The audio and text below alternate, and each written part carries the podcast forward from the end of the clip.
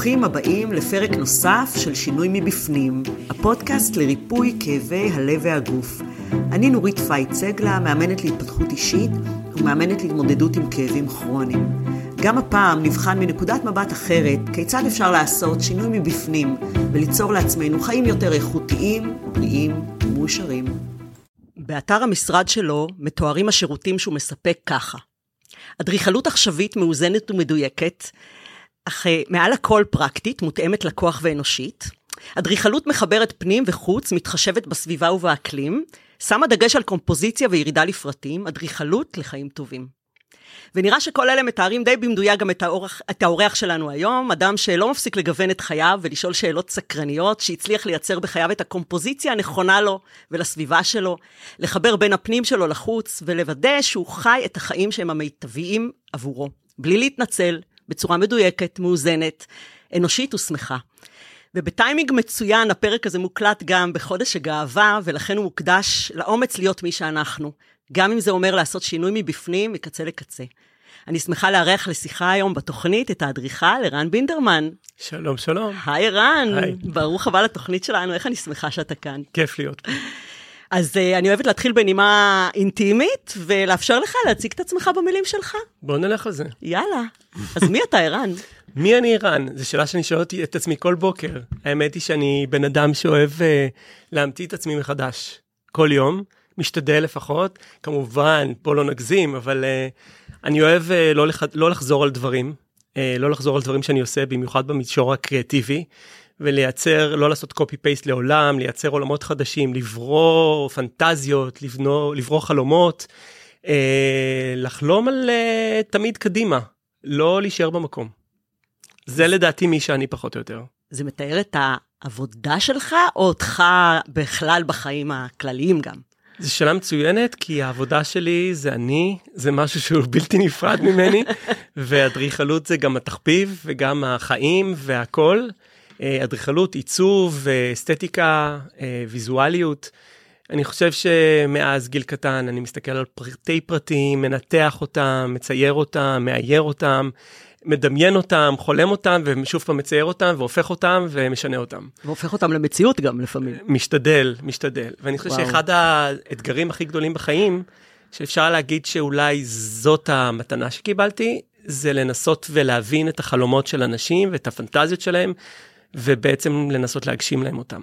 וואו, אני מצטנעת מולך, כלומר, אני כמאמנת, אני מנסה לעזור לאנשים באמת להגשים את החלום שלהם, אני לא, לא מבינה מה החלומות שלהם עד שהם לא מספרים לי אותם, ואני עוזרת להם למצוא את הדרך לשם. אתה בעצם בא ואתה שומע את החלומות של אנשים, ואתה אומר, בוא נראה ביחד איך אני הופך למציאות את מה שאתה אולי לא מצליח לדמיין משהו כזה? כן, אפשר נכון? להגיד שכן, אבל אני חייב להגיד שבדרך כלל אנשים לא יודעים להגיד מה הם רוצים. הם גם לא כל כך יודעים לתאר את החלומות ואת הפנטזיות שלהם בצורה מילולית. זה לגמרי גם בהתפתחות אישית, שתדע לך. זהו, וזה משהו שהוא בין המילים, זה משהו בתחושות, משהו בחוויה של היותם, אה, משהו בלהקשיב לכל מיני... לא הייתי קורא לזה אנרגיות פנימיות, ואני לא, לא בן אדם כל כך רוחני, לפחות איך שאני מגדיר את עצמי, אבל אני כן מרגיש דברים, ואני חושב שאני יודע לפרשן אותם די מהר, קולט אנשים די מהר, ומנסה להקשיב לעצמי, אה, למה, למה זה עושה לי ומה זה אומר לי. אה, זה לא דברים שהם חד-חד ערכיים, הם לא ריאליים, אני משפחה מאוד ריאלית. אבא שלי מדען, את מכירה את המשפחה, אני לא צריך לספר לך, אבל אני אספר למאזינים. גילוי נאות, כן. כן, אבא שלי מדען אה, וגם רופא, אימא שלי רופאה, אה, אחי במנהל עסקים, שאותו את מכירה היטב כבר שנים. אה, אחותי דווקא בצד היותר קריאטיבי, היא דווקא לקחה את זה לכיוון אחר, אבל אני חייב להגיד שגם בהם, באבא שלי למשל, אני חייב להגיד, לא אחותי תסריטאית שזה ברור, אבל אבא שלי אה, ידע לשלב מאוד מאוד יפה את התחום המדעי וגם את הקריאטיביות, ובזכות זה הוא הגיע להמצאות ולדברים מהפכניים. אז אולי לקחתי את זה קצת, שאבתי ממנו את הלא לקחת שום דבר כמובן מאליו, ולשאול המון שאלות, ולנסות באמת להקשיב אולי. אה, להקשיב לסביבה, אה, לא להקשיב, לא ללכת כמו עדר, לא ללכת על אה, כל מיני אקסיומות, דוקטרינות שמכוונים אותך לקו ישר, לתלם, אלא דווקא לנסות לשבור קצת את החוקים, לשבור את המוסכמות. ו- וזה מעניין כל מה שאתה אומר, זה נשמע כמעט כאילו אנשים שבאים לקבל את השירותים שלך כאדריכל, עוברים איתך איזשהו תהליך אישי. ממש תהליך כמעט טיפולי, לגלות מה הם רוצים, מי הם, מה, מה, איפה, איפה הם ירגישו נוח. ואיפה אנחנו נרגיש נוח, כמו שאמרת, לא תמיד אנחנו יודעים אפילו לתמלל את זה.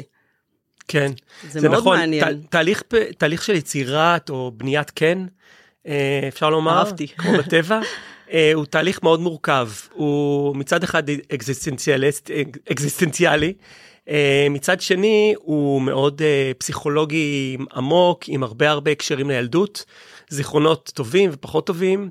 אה, היה לי אתמול לקוח במשרד, נורא מצחיק. זה בדיוק מזכיר לי, אוקיי. אומר לי, אני אתן דוגמה, כי אנחנו מדברים על דברים גבוהים, אז אה, נוריד את זה לקרקע קצת, כן, כן. מסתכל, הראיתי לו איזשהו חומר מעניין, משהו שהוא קשור בהנדמייד, איזושהי כליאה מאוד מעניינת, והוא אומר לי, לא. אמרתי לו, מה לא? אז הוא אומר, הדוגמה הזאת מזכירה לי דברים לא טובים מהילדות. וואו. אמרתי לו, וואו, באמת? אז אתה רוצה לדבר? אז הוא אומר לי, לא, אני לא מעוניין, אבל זה עדיף שלא, בואו נתקדם הלאה. אז זה... מישהו זה- שמחובר לעצמו באיזשהו כן, מקום. מאוד, מאוד. ו- וזה סוג הדברים האלה שאתה עובר את החוויה עם הלקוחות, גם הייתי אומר שזה קצת תהליך זוגי, כי בדרך כלל זה בזוגיות. אה, הב- הבנייה של הבית, בדרך כלל לא תמיד כמובן, אבל אה, אה, בדרך כלל זה סוג של זוגיות ואיזשהו סוג של חוויה זוגית. ויש זוגות שלוקחים את זה לכיוון יותר חיובי, פחות חיובי, לא. והרבה הרבה תהומות. הרבה מלחמות יכולות להיות שם גם. הרבה מלחמות, הרבה ויתורים, לומדים לוותר, ואני לא אחת מוצא את עצמי סוג של פסיכולוג, סלאש מגשר, סלאש מטפל זוגי, ריבים מולי, אה, כביסה מלוכלכת לפעמים מולי, אה, וגם אני חושב שבעצם בשביל לבנות את הקן הנכון, צריכים לשאול המון שאלות. המון שאלות ולפעמים קצת חטטניות וצריך לשאול אותו בצורה נכונה אבל צריכים לרדת לרמות מאוד אישיות. כלומר צריך להבין באמת איך בן אדם רוצה לנצל את הבית שהוא בונה לעצמו. וזה אומר איך הוא קם בבוקר מה הוא עושה מה הוא עושה איזה הרגלים יש לו טובים רעים כל מיני דברים איך הוא אוהב אה, לא יודע איך הוא אוהב להעביר את היום הוא רואה טלוויזיה לא רואה טלוויזיה כן מארחים לא מארחים אבל יש שאלות הרבה יותר גם באמת שנכנסים לניבים נימים מאוד עמוקים. וזה מעלה הרבה מאוד תהיות, גם הרבה דברים של מובן מאליו. פתאום אני שואל אותו למה, אז הוא אומר, אין לי מושג למה אני עושה את זה, האמת שאלה טובה. למה אני באמת עושה את זה? אתה יודע, אז זה- אה, כן. זה מעניין. זה, אנחנו קצת גולשים מהנושא שרצינו לדבר עליו היום, אבל זה מזכיר לי שכשהרבה פעמים מגיעים אליי ומתאמנות או מתאמנים, ובאמת אה, עולה, עולה הנושא של אה, קשיים בזוגיות או במערכות יחסים שיש, ולפעמים אני שולפת את, ה, את החוזה הזוגי. יש דבר כזה שאנחנו קוראים לו חוזה זוגי, שהוא בעצם חוזה לא כתוב. זה חוזה שנוצר בין אה, בני זוג, שעם הזמן הם יצרו לעצמם כל מיני דפוסים בתוך מערכת היחסים, נכון, שהם לא מודעים אליהם. נכון. תפקידים מסוימים שאנשים לוקחים על עצמם, ולא תמיד טוב להם בתפקידים האלה, ואז יש אה, קצת אה, פערים ב, בין, בין אחד לשני בתוך הזוגיות, ואז אני שולפת את הדבר הזה שנקרא חוזה זוגי, ואני מביאה להם דף עם שאלות. ואני אומרת למתאמנת או למתאמן שיושבים מולי, קחו את זה הביתה ותנסו לפתוח את זה מול הבן זוג. בואו תראו רגע באמת ממבט על, בהתחלה, ואז קצת להיכנס לפרטים, איך באמת נראה החוזה הזוגי שאף פעם סוג לא של דיברתם משחקי עליו. תפקידים. ממש לגמרי, משחקי וגם תפקידים. לפתוח את זה ו- ולחתום חוזה חדש, שמשם בעצם יבוא השינוי.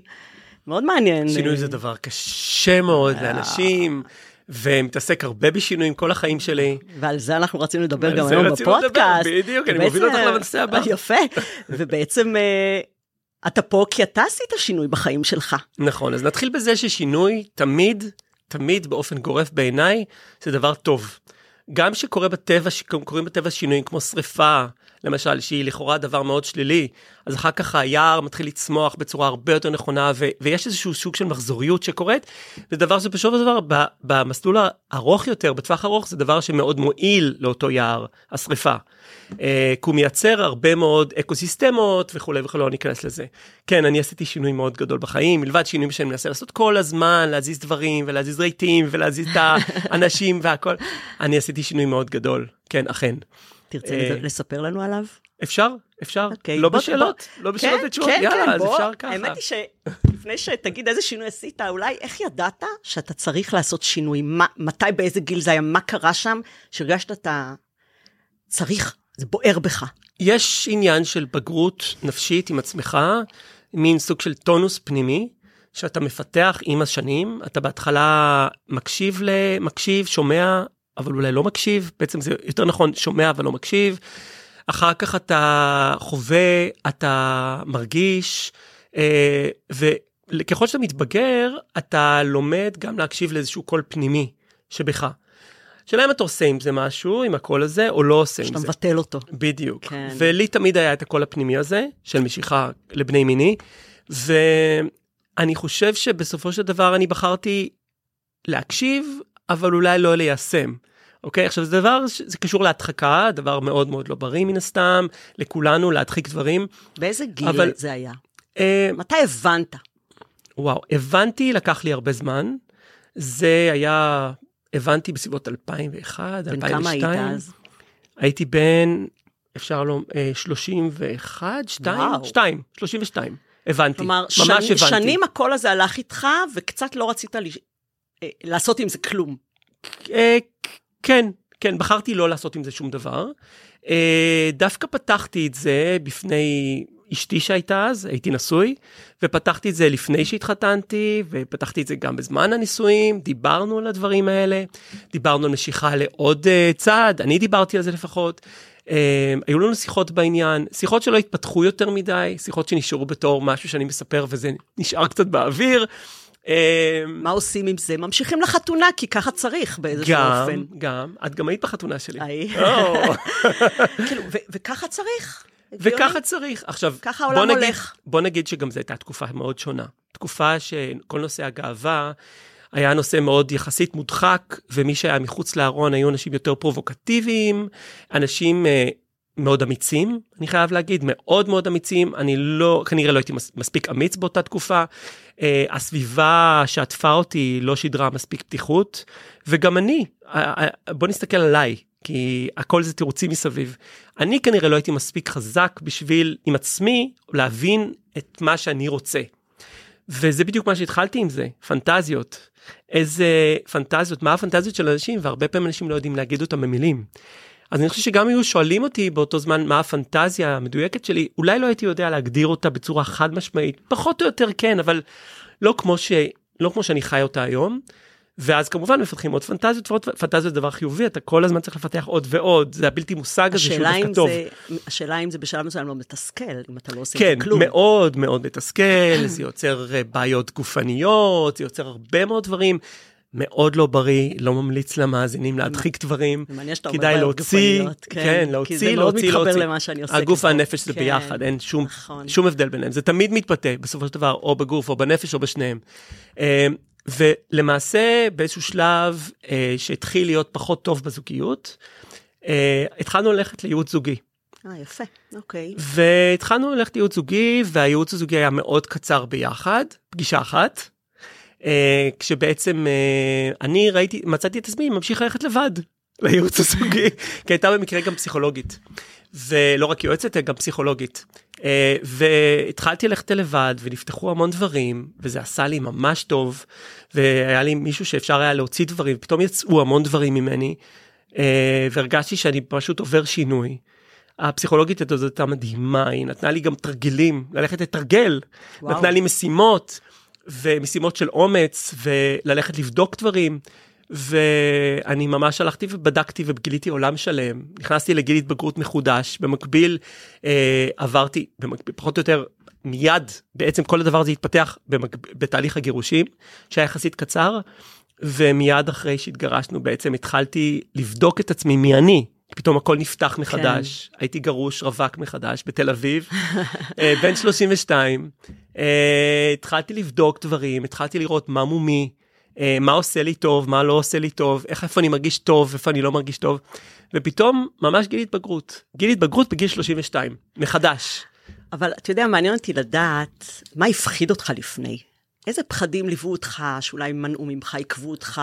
הפחד הכי גדול זה הפחד של חוסר קבלה עצמית. אוקיי? כל השאר לא יקבלו אותי, ההורים לא יקבלו אותי, האחים לא יקבלו אותי. הבעיה היא שאתה לא מקבל את עצמך. מה זאת אומרת הפחד מעצמך? כלומר, אתה לא, תסביר לי. הפחד מעצמך זה שאתה לא אוהב את הדבר הזה שיש בך, שאתה מדחיק ולכן אתה מדחיק אותו. כלומר, אתה לא רוצה להסתכל במראה ולהגיד אני הומו.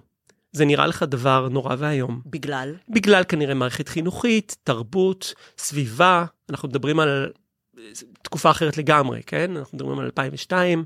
20 שנה אחורה. 20 שנה אחורה, אפשר להגיד שכן, לגמרי.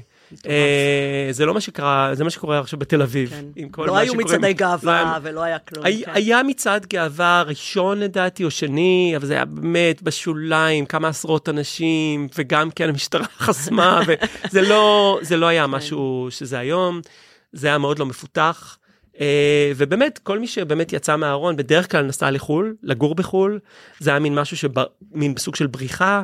לא היו הרבה אנשים שחיו את זה בפרהסיה, בחוץ, אה, רוב האנשים שמרו את זה לעצמם, אה, זה התקבל לא טוב בסביבות עבודה, זה התקבל לא טוב ב- בכל מערכת שהיא. אנשים מסביב פחדו להגיד- מזה קצת. פחדו, פחדו. עידן האיידס, שהיה כן. קשור לזה.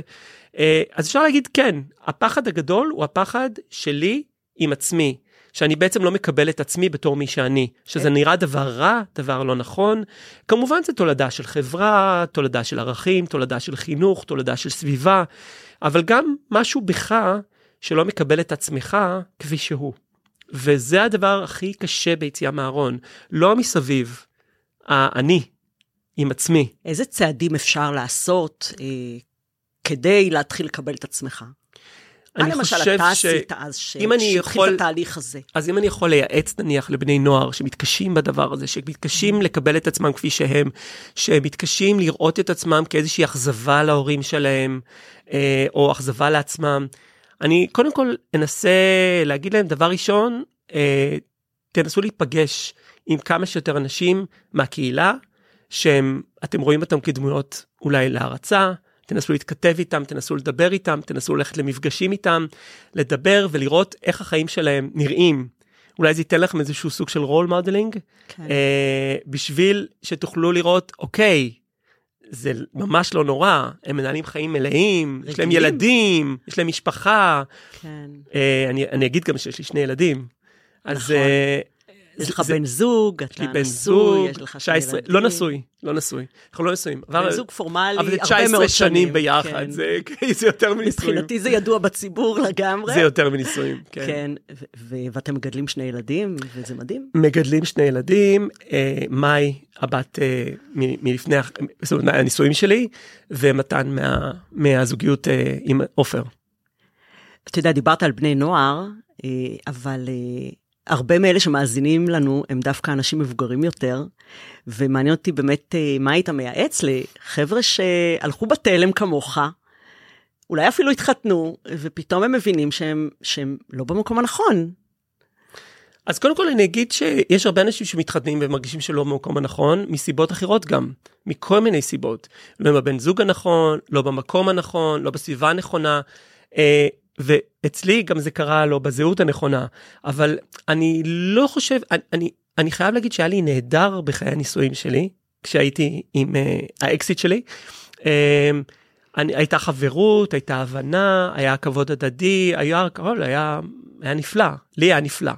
Um, עד שבסוף לא היה נפלא, כן. אבל um, חוויתי זוגיות נהדרת ולא הרגשתי שהזוגיות לא הייתה טובה ולא הייתה נפלאה. אפשר להגיד גם איזשהו מקום במאמר למי שלא מכיר קצת את התחום, שהומואיות, הומוסקסואליות או לסביות אה, או כל דבר שהוא על הרצף או אז של זהות מינית זה, זה קודם כל זה זהות מינית זה לא רק העדפה מה אתה רוצה לעשות במיטה מה אתה עושה במחשכים זה תסביר, זהות אולי מלאה. תסביר מה אני זה תכף זהות, אסביר אבל כן. יש מין סוג של סולם שהגדיר uh, קינסקי בזמנו uh, בשנות ה... לדעתי בשנות ה-60 שזה בעצם סולם בין 0 אל 10 איפה אתה על הסקאלה זאת אומרת החיים כמו שידוע לנו זה לא שחור ולבן אוקיי והחברה מייצרת בעצם הגדרות. ולמשל כל הביסקסואלים הם לא לכאן ולא לשם ולכן החברה פחות יודעת לקבל אותם ואפילו הקהילה הלהט"בית פחות מקבלת אותם מעניין. זה נורא מצחיק כי אנחנו בחברה המערבית אנחנו צריכים שחור לבן. צריכים למתג את עצמנו. אנחנו, אנשים כן. צריכים ודאות אנשים צריכים כן. אז רגע אז מה אתה בעצם. אז אנחנו מגדירים את עצמנו זה ברור אבל אה, בוא נגיד בסביבה הרבה הרבה יותר פתוחה אנשים היו יכולים להגדיר את עצמם בצורה זו או אחרת, ואני חושב שהיום הרבה בני נוער מאוד פתוחים, וגם הסביבה יודעת לקבל יותר, כבר פחות מגדירים את עצמם. פחות יש היום מגדירים כל את כך הרבה עצמם. סוגי זהויות. יש המון זהויות, ומרגישים גם בנוח לעבור מזהות לזהות, ולבדוק, לבדוק את עצמם, איפה הכי טוב להם ואיפה הכי נוח להם, ואני מאוד מאוד מעודד את הדבר הזה.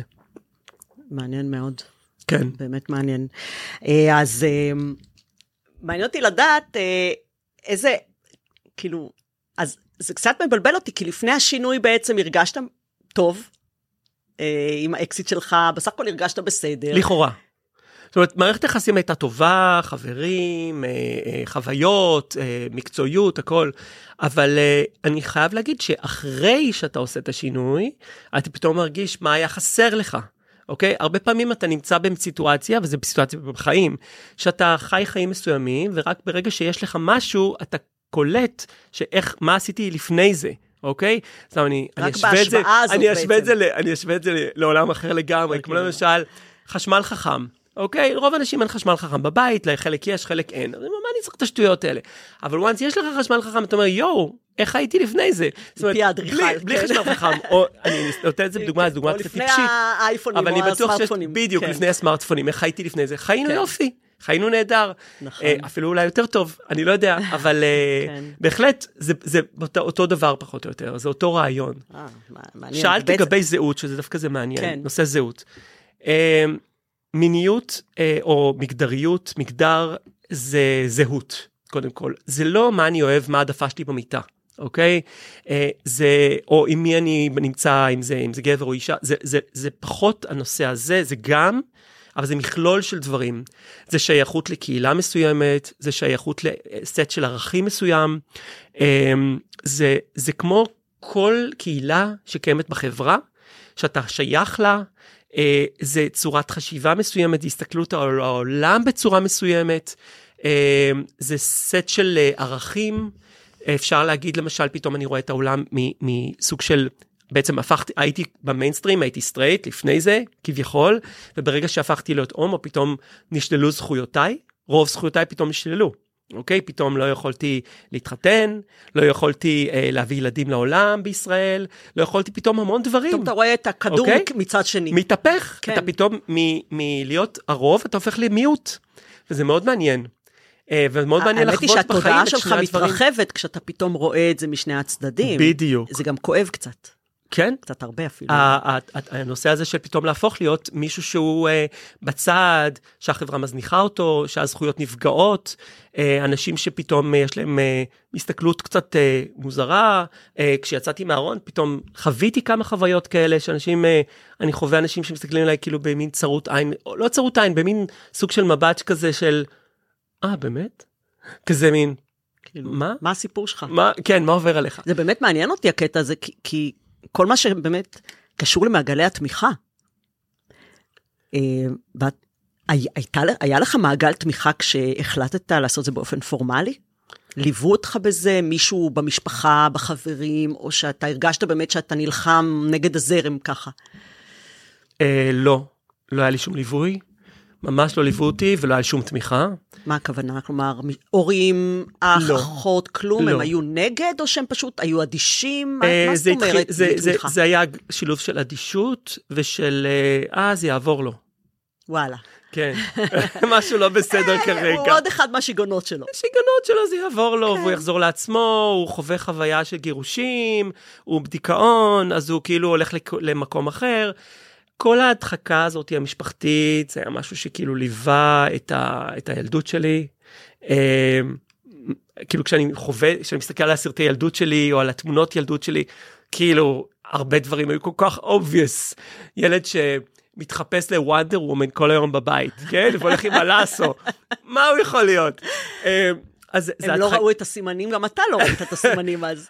אה, אתה רואה. את הסימנים והם ראו את הסימנים אבל אתה בוחר לא לראות אתה בוחר זה כמו או אתה- שאולי לא הבינו את אתה זה רואה אבל בתקופה אתה לא. מתבונן אוקיי כן. או שאתה שומע ואתה לא מקשיב זה אותו דבר אוקיי אתה אומר אה נחמד יעבור כזה מין אוקיי לא הוא היה ילד מיוחד אז לא היה לך קל הדבר הזה, היית צריך להיות שם כמעט לבד בתהליך הזה. התהליך של אני יכול להגיד את התהליך של מישהו שונה מבחינה מגדרית אם אנחנו מדברים היום על מגדר יותר הוא לכל, לכ, לא משנה איזה, ולא משנה גם באיזה תקופה, וגם היום, בתקופה שלנו, אה, זה עדיין תהליך שהוא לא קל. אה, רוב המשפחות לא כל כך יודעות לפתוח את, ה, לפתוח את זה מול הילד ולתת לו תחושה שהנה הוא יכול לדבר איתנו על הכל. רוב המשפחות לא רוצות להתמודד, הן עדיין כבולות לא ב- באמונות השבטיות הישנות. לגמרי. לגמרי, אני חושב שצריכים עוד אולי כמה דורות, אני חושב שיש כמה משפחות שכבר עשו את, ה, את האבולוציה הזאת, כן, אבל זה, הנה, אני מכירה כמה. נכון, oh. זאת בדיוק הבעיה, פה נמצא הבעיה. אני מכירה כמה. כן, some of my best friends are... כן, אני מכירה כמה. אופס, נפלתי בזה. בדיוק. אבל זה משקף את מה שקורה בחברה. זה מאוד משקף את מה שקורה בחברה, ואל תשכחי שאנחנו גם בבועה תל אביבית, כן? אני מכירה כמה, זה טוב, אני מכירה כמה בבועה תל אביבית. בדיוק. אה, בדיוק. אז כאילו כן. אנשים שמגיעים בחוץ לתל אביב, רואים את כל הפינק ווש הזה, ואומרים, אה, פה זה פשוט סדום ועמורה, מה הולך פה, הכל פה פתוח, זאת, זאת המדינה הכי נאורה שיש. אה, חברים, זו מדינה מאוד מאוד לא נאורה, זו מדינה שרחוקה להיות מאוד נאורה בעניין מגדר. תל אביב עושה הרבה מאוד פינק ווש, זה מכניס המון כסף לקופה של העירייה, מצטער ראש העיר, אבל זה מכניס המון כסף, הוא יודע את זה טוב מאוד, והוא הבין מהר מאוד שזה קהילה עם הרבה מאוד כסף, המצעדי הגאווה הזאת האלה מביאים ים של כסף לעיריית תל אביב כל שנה, נכנסים לפה מלא תיירים, עם דאבל אינקאם נו קידס, וברובם, okay. אה, זה, זה, זה עסק כלכלי רציני מאוד. אז uh, עדיין הזכויות... אותי זה מכווץ מה שאתה אומר, מאוד כן, מכווץ. והזכויות אותי. עדיין לא שם. עכשיו זה הולך ומתפתח, זה הולך ומתקדם, ואנחנו נאבקים על הזכויות, ואנחנו בכל ההפגנות, ואני חושב שגם המאבק עכשיו, שהוא מתחבר למאבק הלהט"בי, פגיעה בזכויות, ופגיעה בזכויות הפרט, ובבג"ץ, וכל מה שקורה היום, הכל מחובר. אה, ואנחנו הולכים אחורה קצת, כן. אנחנו קצת הולכים אחורה, אנחנו הולכים צעד אחד קדימה, שני צעדים אחורה, וזה עצוב. כן. אה, מאוד עצוב, ובעצם כשאתה מסתכל בצורה נקייה על הנייר ורואה את מערכת חוקים שיש במדינה ואת הזכויות, זה ממש עוד רחוק מהמקום הזה. אז הנה עכשיו, סוף סוף, וזה הבן זוג שלי, אני חייב להגיד, מאוד נלחם על הדבר הזה, סוף סוף מותר לעשות פונדקאות בישראל, גם לזוגות להט"בים. שזה דבר נפלא, יש לנו חברים כבר שהם בתהליכים של זה, בישראל, כן. אנחנו עברנו את זה בחו"ל, הייתי לא צריך כן. לעשות את זה בחו"ל, אבל היום כבר אפשר לעשות בישראל, זה עדיין קשה כי אין מספיק פונדקאיות וצריך להוכיח גם uh, סוג של uh, חוסר תלות כלכלית ו... קשרי uh, משפחה חס וחלילה. כאלה. סוג של, כן, צריך לעשות את זה בצורה לא... כאילו הרעיון הוא שהפונדקאית לא אמורה לעשות מזה כסף במרכאות, זה אמור להיות משהו שהיא... אלטרואיסטי קצת. אלטרואיסטי לגמרי, זה אמור להיות אלטרואיסטי. כמובן, צריך לתת uh, מענה לכל הנושא של הבדיקות, הפסדי ימי עבודה, כל הדברים האלה, זה ברור, אבל זה אמור להיות אלטרואיסטי לא קצת. ויש ועדה שיושבת ובודקת שזה אכן אלטרואיסטי. אבל, אמ, אבל אני רוצה רגע לקחת את זה למקום שבעצם, אה, אם מישהו פה שומע והוא כן רוצה לעשות שינוי, אה, לכיוון היציאה מהארון, שהוא ידע שעדיין אפשר להקים משפחה, עדיין, לא הכל רע, עדיין להפך. אתה, אתה לא יכול בכלל. לחיות טוב, לא, למצוא אה, אהבה, אז ברור, אה, נורית. לגדל ילדים, כאילו כמו כל משפחה סטרייטית רגילה, אתה יכול לחיות חיים שלמים. אז אני אגיד לך ככה, זה ברור, אה, הדבר הכי חשוב בחיים זה אושר פנימי, ואם אתה לא כן עם עצמך, ולא חי עם עצמך בשלום, אז החיים הם יכולים להיות מאוד אומללים. וזה לא משנה אם אתה סטרייט או גיי דרך אגב. זה לא קשור לסטרייט או גיי, זה לא קשור בכלל. ואם אתה בשקר עם עצמך, הסיכוי לך, שלך לאושר הוא קלוש. אושר אמיתי. וכולנו פה בשביל אושר, באלף. באלף. כי ה, כן, עם, ה, עם העין אנחנו לא הולכים לשום מקום, אחרי נכון. שאנחנו כבר לא פה, זה לא איתנו. נכון. אז האושר, אני מקווה שמלווה אותנו הלאה לאן שלא נגיע, נכון, אם נכון. נגיע לאנשהו. אה, אבל אה, האושר זה, זה עולם אחר, וגם אגב, לא אושר בעין מביא תמיד את האושר באלף. לגמרי. להפך, לפעמים הפוך. נכון. אה, אז אני חושב שקודם כל, אם אתה לא נאמן לעצמך, אתה לא יכול למצוא את האושר, ובוודאי, משפחות להט"ביות, יש כמות אדירה בישראל, גם ביחס לכמות הקהילה. משפחות גאות, אני חושב שזה המקום עם המשפחות, עם הכי הרבה משפחות באופן יחסי באחוזים בעולם. וואו. וגם ילדים יש משהו ב, ב, במשפחה היהודית שדורשת מאיתנו להביא ילדים, אחרת זה לא משפחה. ובישראל זה זה קשה לך עם מרקיע המחשבה שחקים. הזאת? כאילו... לא, בכלל לא. זה חלק זה, מהסט ערכים כאילו? שלנו, ואני מקבל את זה מאוד, ואני אני גם חושב באיזשהו מקום שזה נכון. אה, אני לגמרי מקבל זוגות שמחליטים לא להביא ילדים לעולם, בארץ זה מאוד נדיר, אה, והם מחקרים על ידי כל הסביבה, כאילו משהו לא בסדר אצלם, ואני לא מבין את זה. אבל אה, אני... אגב, זוגות סטרייטים לחלוטין כן, כן, מחליטים כן, שלא כן. להביא ילדים. בוודאי, על זה אני מדבר. ועדיין מסתכלים אני מדבר עליהם. על זוגות סטרייטים. כן, החברה מסתכלת כן, עליהם בצורה כי- עקומה. משהו עקום, אולי לא יכולה להביא ילדים, מתחילים להתלחשש. מח- משהו- מחפשים תירוצים, נכון, מחפשים סיבות. נכון, נכון. לגמרי.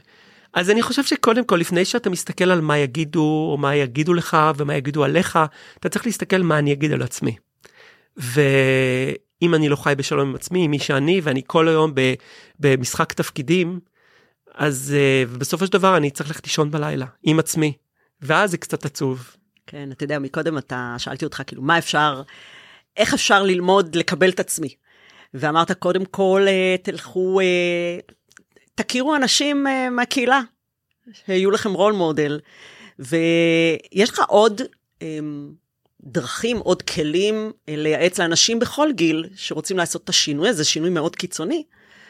איך אה, להתחבר מי- לעצמם, איך לקבל את עצמם. מי, ש, מי שמרגיש את התחושה הזאת שהוא חי בחיים הלא נכונים, או שהוא רוצה לצאת מהארון והוא מרגיש את הנושא הזה שהזהות בוערת בו, והוא צריך להסתיר את זה, אני חושב שקודם כל אה, יש הרבה מאוד role models בעולם. יש אה, אמנים רבים שיצאו מהארון, יש סופרים, יש מכל התחומים. יש, יש הקהילה, הקהילה גם יש לה הרבה מאוד, הרבה מעגלי תמיכה. הקהילה עצמה תומכת בדברים האלה, יש הרבה מאוד uh, מקומות שאפשר ללכת ולדבר עם אנשים מהקהילה. שעוזרים מאוד- לך בעצם לפתוח את הדלתות של הארון. כן, נכון, ואפשר כן. לעשות את זה בצורה מאוד, בהתחלה בצורה דיסקרטית מאוד. Uh, יש אגב, uh, אימא של עופר למשל, התנדבה. אוקיי. עופר אה, זה בן זוגך. עופר בן כן. זוגי, אימא שלו התנדבה הרבה שנים בתור אימא של הקהילה, שבעצם היא הייתה בעצם נפגשת עם אה, מתלבטים למיניהם, או אנשים שהם בארון, מנת לדבר על האימהות שלה לילד שהוא בקהילה, וסיפרה את החוויות שלה. אה, היא הייתה עושה את זה לפעמים בבתי ספר. נשמע שהיא ובעצם- קיבלה את הידיעה שהבן שלה אה, הומו, היא קיבלה אותה הרבה יותר טוב מאשר בני המשפחה שלך. תסלח לי שאני אומרת את זה. זה נכון. אה, עופר, טוען שהוא ידע שהוא מגיל 6. שהוא הומו. אה, הוא הרגיל אותה מגיל כן, קטן הוא לא יצא. מהארון מעולם, אבל זה היה הכל נורא ברור מבחינתו. אז אה, יש משפחות, נכון, ש, שפשוט יש איזשהי סוג של פתיחות, יש סוג של פתיחות מלאה לקבל את הדברים, לא משנה מה יגידו ולא מעניין מה יגידו. אה, ויש פחות, זה, זה, זה גם כן, שוב פעם, זה, אני לא, שום זה דבר נורא לא... אינדיבידואלי, שום, ברור. כן, זה אינדיבידואלי, גם שום דבר לא באשמה, אין לי שום האשמה כלפי המשפחה שלי. איך העברת זה סט של אותם? ערכים שגם כן. הם קיבלו מההורים. שלהם, וההורים שלהם, זה משהו מאוד כזאת. מורכב. כן. אבל באמת, אני אסתכל לדעת איך עזרת להם. הרי הם היו באדישות, הם היו בהכחשה, הם היו ב... הוא השתגע, היו בדיכאון.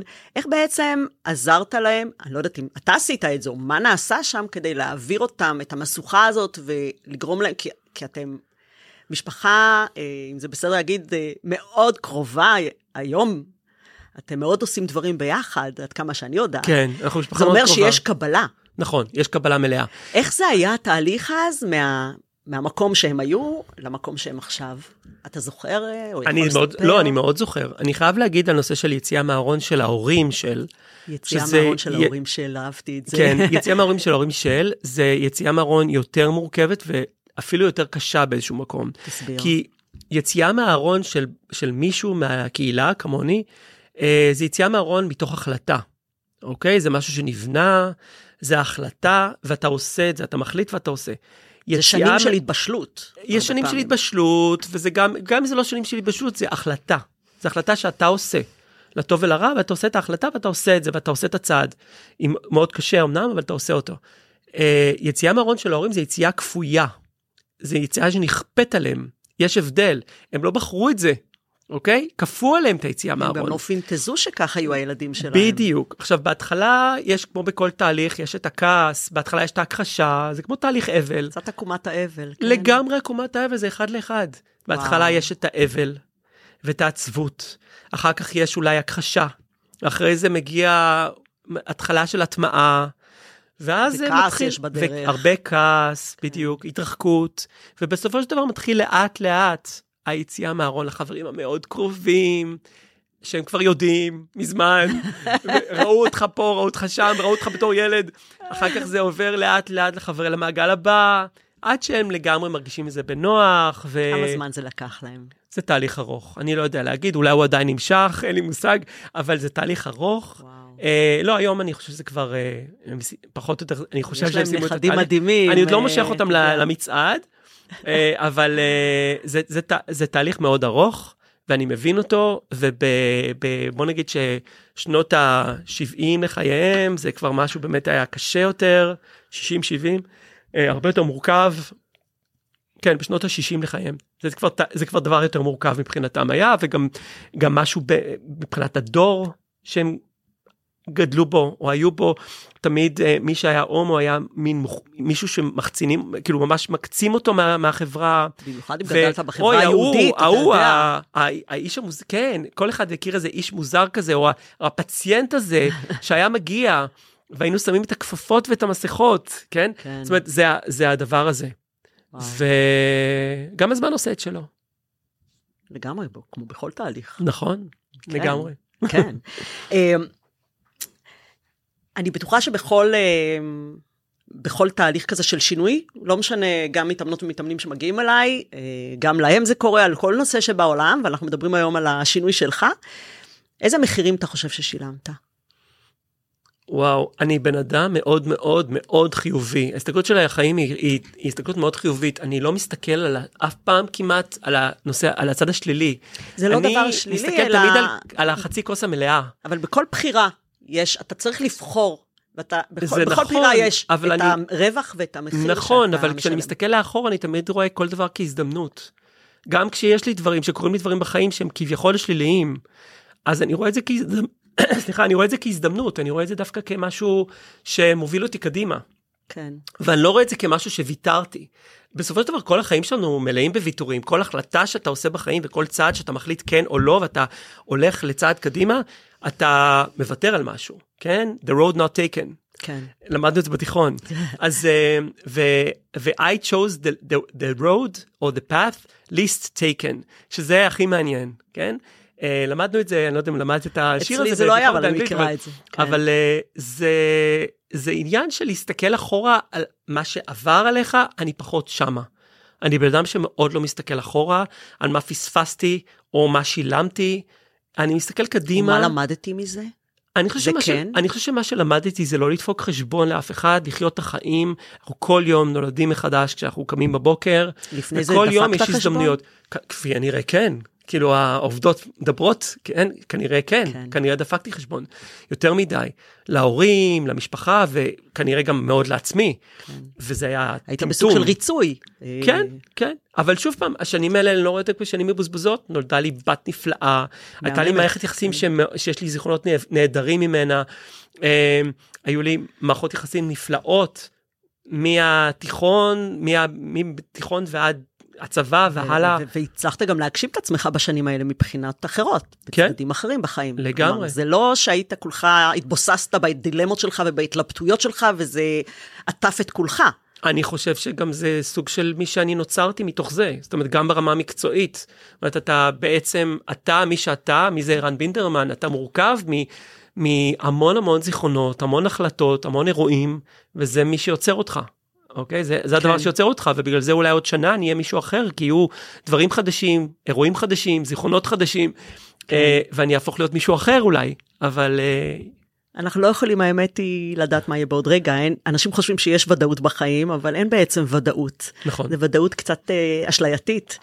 אנחנו עושים מה שאנחנו יכולים כדי להרגיש טוב עם עצמנו באותו רגע, תחושה של ודאות. נכון, וגם להרגיש טוב עם עצמנו, וגם לשדר משהו טוב לסביבה, מסביבנו. לעשות מה- גם טוב החוצה. מה אתה מרגיש שאתה משדר לסביבה?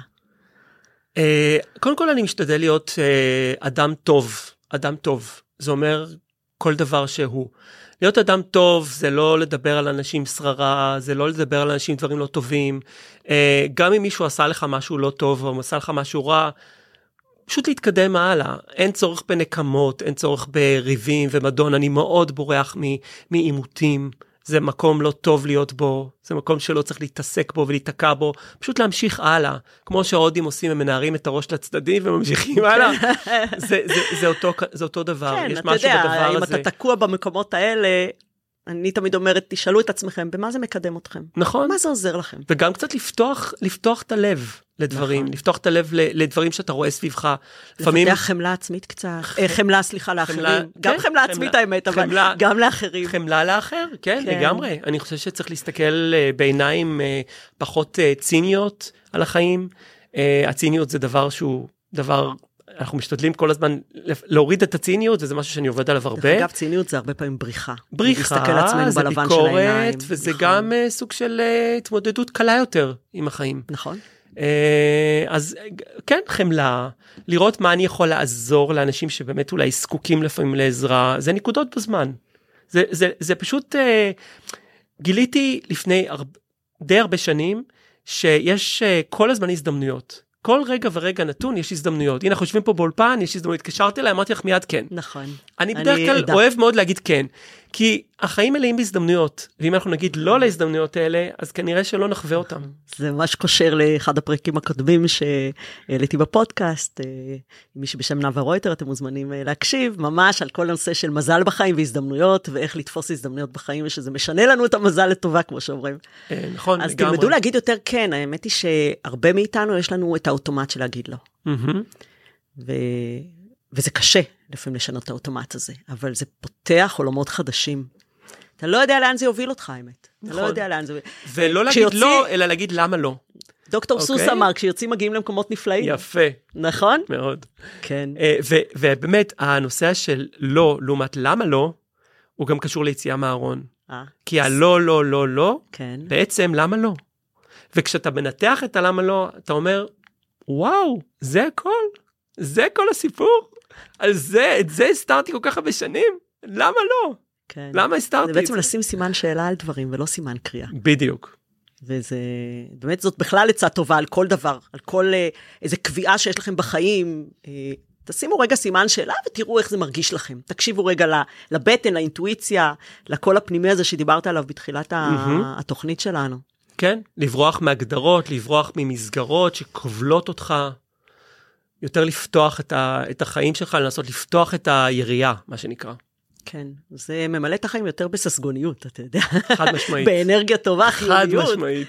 אה, האמת היא שאני רשמתי לי שאלה אה, שלא סיפרתי לך עליה, והיא נורא אה, חמודה. מסקרנת אותי. שוט. אמ, אני רוצה ככה לסגור מעגל לכיוון האדריכלות אצלך, ואם אתה מוצא איזה שהן נקודות השקה בין uh, השינוי שאתה עשית לבין uh, האדריכלות שאתה וואו, מתעסק בטח, בה. בטח, לגמרי. זה נורא מסקרן אותי. לגמרי. איך זה בא לידי ביטוי? נושא של, אוקיי, נושא של להקשיב ל, ל, לפנים שלך ולחיות את החיים שלך בצורה אמיתית וכנה, קשור בצורה חד משמעית לכל הנושא המקצועי, במיוחד אם אתה בעולם קריאטיבי.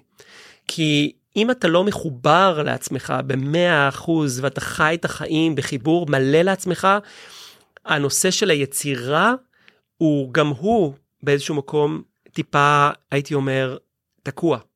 כלומר, לא הייתי אומר שלא הייתי אדריכל טוב לפני, אבל אני חושב שברגע שהכל נפתח, כל הסכרים נפרצו, אפשר לומר, גם הסכר, הסכרים של היצירה ושל החשיבה היצירתית היה שם איזה נפרצו שחרור לחלוטין. מסוים. יש, כן, שחרור, זה שחרור נפשי, זה שחרור של, אה, של שאלת שאלות, של פתיחת, פתיחת כל הסכרים ולתת למים לזרום, ויש משהו ב, ב, בפרץ הזה של המים, גם באמת, יום, כאילו, ממש שיצאתי מהארון, בעצם המון דברים נפרצו, המון דברים נפתחו, גם הזדמנויות קרו, גם פתאום, אה, תחו, כאילו, סוג של איזושהי אה, תפיסה של, הצלחתי לי פתאום לפתח איזושהי שפה.